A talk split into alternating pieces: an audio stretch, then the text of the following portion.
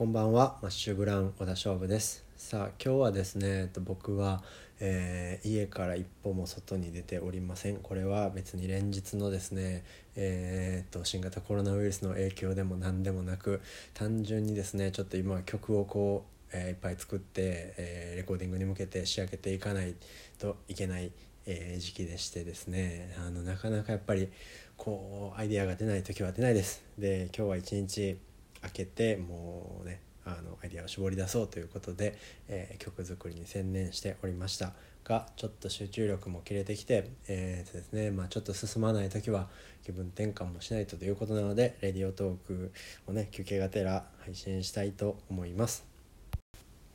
さあ今日はですね、えー正義や悪は絶対的なものではないというテーマでお話ししたいと思います。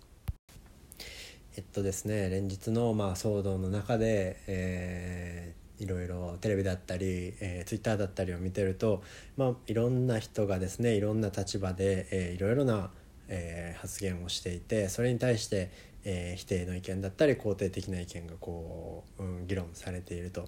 でですね僕たちがここで知っておかなければいけないのはですねまあその正義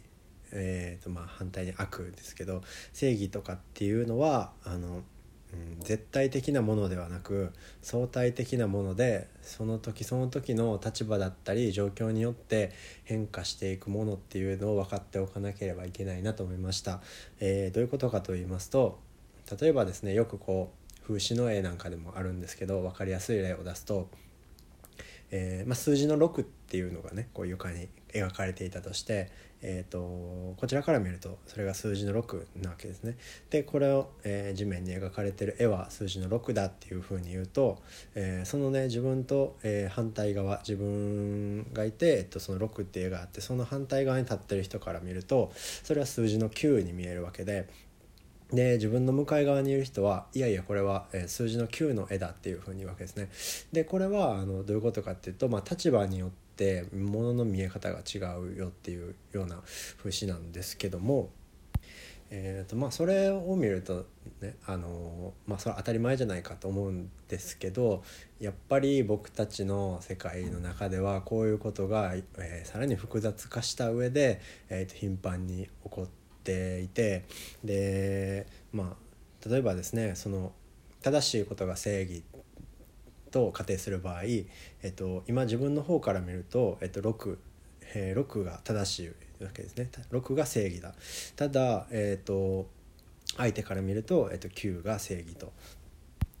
でこの時にですねいやいや6だいやいや9だってあなたが言ってることは間違ってる私が正しいっていう風になってしまうと、えーどうしても、えー争いだったりが生まれてしまいます。でこの時に僕たちが知っておかなければいけないのは正義だったり悪っていうのは絶対的なものではなくて立場や状況によって変化する相対的なものだっていうことを知っておく必要があるということです。でここで注意しないといけないのはもしかするとその中にはそうだな9って言っているけど実はそっちから見れば6だよねって分かっていながらもうん9と言わなければいけない状況の人がいたり、えーもしくはこれは9だということで、えー自分が得をする自分に利益が出るっていう人もいる。えーこういうことを知っているだけでそうだななんかうん余計な争いだったりする必要のない争いがなくなるんじゃないかなと思います。であのそうなんか難しい話ですね。あの僕が中学校の時に見た、えー映画ですごい記憶に残ってるのがあってあの社会中学校の時の社会の授業で、えっと、一回映画を見るっていう授業があってそこで社会の先生が見せてくれた映画なんですけども、えー、とまその前にですね授業で、えっと、世界をうん、なんだかなちょっとうろ覚えなんですけど間違ってたらごめんなさいね。世界をあの平和にするにはどうしたらいいかっていう授業をしてみんなで考えた後その映画を見たんですね。でその映画は「えー、と Pay Forward」っていう検索したら出てくると思うんですけど映画で多分20年前ぐらいの映画なんですけども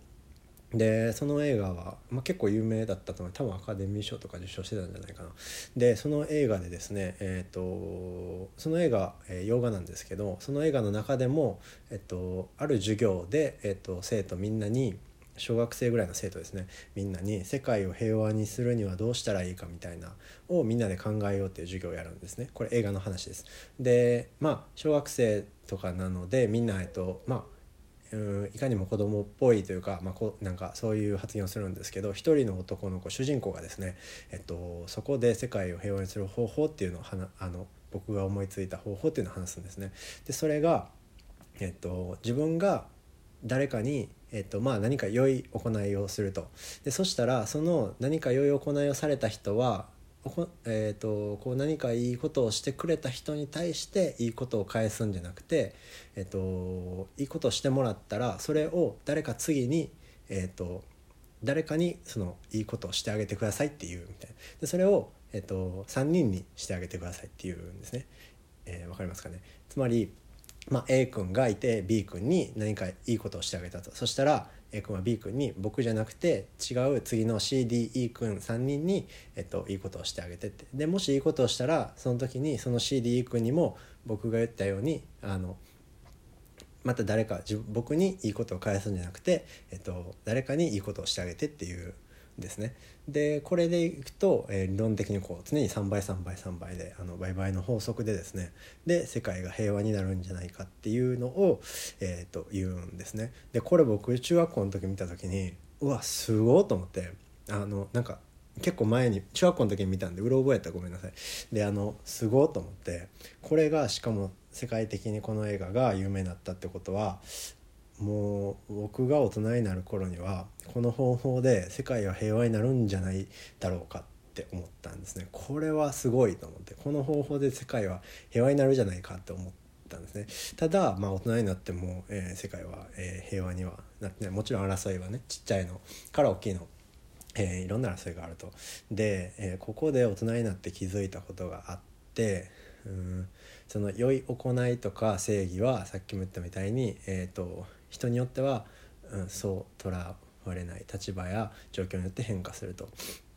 えーと、でその映画の中でも、えーと、一つそういう話があってあのまあそういう感じであのいい行いがこう連鎖していくんですね映画の中で。で、えっと、一人の男性がそのいい行いを受けてでその説明を受けて誰か3人にしてあげてって言われてですねである時こう病院でその男の人が怪我をして病院に行くんですね。で病院に行って治療を受けると。で確か妊婦さんだったかな。んか女性の人がちょっと緊急的な感じで困って後から入ってきて。でもその病院のルールとしてこう順番に対応するから先に男の人の怪我も結構確かひどくて。でひどくて男の人先対応しますと言ってでも女の人は苦しんでると。そしたら男の人はそのいい行いを受けたからいやそのあの俺じゃなくてその女の人は先対応してくださいっていう。でも病院からしたらその、まあ、男の人も結構重症なんでそっち先やりますと。そしたら男の人はこう発砲してですねいいからそのもう黙って女の人は先やれと。で女の人やってなんか確か助かるみたいな感じですね。でこれ男の人からしたりその助けてもらった女の人からするとすごいいい行いなんですけど例えばこれ視点を変えてみるとあの病院の人をですねまあた多分発ちょっとごめんなさいね間違ってたら。多分発砲したりしてたんで例えば病院からするとまああれですよね。そのなんだろう。損害が出るとか。でもしくはそこで何かしらトラブルあった時に、えっと、その優先度。本来病院のマニュアルだったりなんかで決まってる優先度の順番を変えてやったことで責任は病院が問わないとあ問われると。で他にもその近くにもしその発砲の例えばトラウマがある人がいたりしたらその人からすると悪ですよね。でこういうふうにあのうん正義とか悪っていうのはうん時にこう誰かの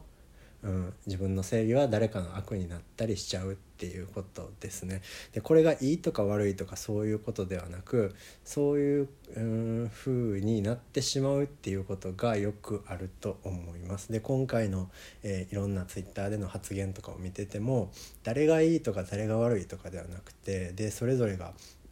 うんとなんだろう誰かに嫌な思いをさせようと思ってやってるわけではなくそれぞれがそれぞれの立場でえー、これがベストだと思う行いだったり発言をしてるんだと思います。ただそれが、えー、誰かにとっての正義でも誰かにとっては正義じゃないっていうことがあるっていうことですね。でそれを、えー、僕たちは知っておくだけでも、え少しでもこう無駄な争いだったり、えが減るんじゃないかなと思います。やっぱり立場によってこうミクロレベルで考えないといけない人は目の前の一人をこう死なせないようにしないとダメだしもっとマクロレベルで考えないといけない立場にいる人は例えば1万人が死んでしまう選択と100万人が死んでしまう選択どちらかを選ばなければいけない場合迷わずにすぐに1万人が死んでしまう選択を選ばないといけない立場にある人もいてますしうんとまあ本当に難しい話だなとは思うんですけど、えー、っとそういうふうに正義や悪はあの立場によって変化するっていうことを知っておくってことが大事なのかなと改めて思いました。ということで今日は正義や悪は絶対的なものではないというテーマでお話ししました。えっ、となんかねイベントもいっぱい中止になったりで僕らもライブ中止になっちゃったりしてあれですけどまあまああの落ち着いてまたいろいろ楽しいことができるようになるまでで頑張りましょう。それじゃあまた明日バイバイ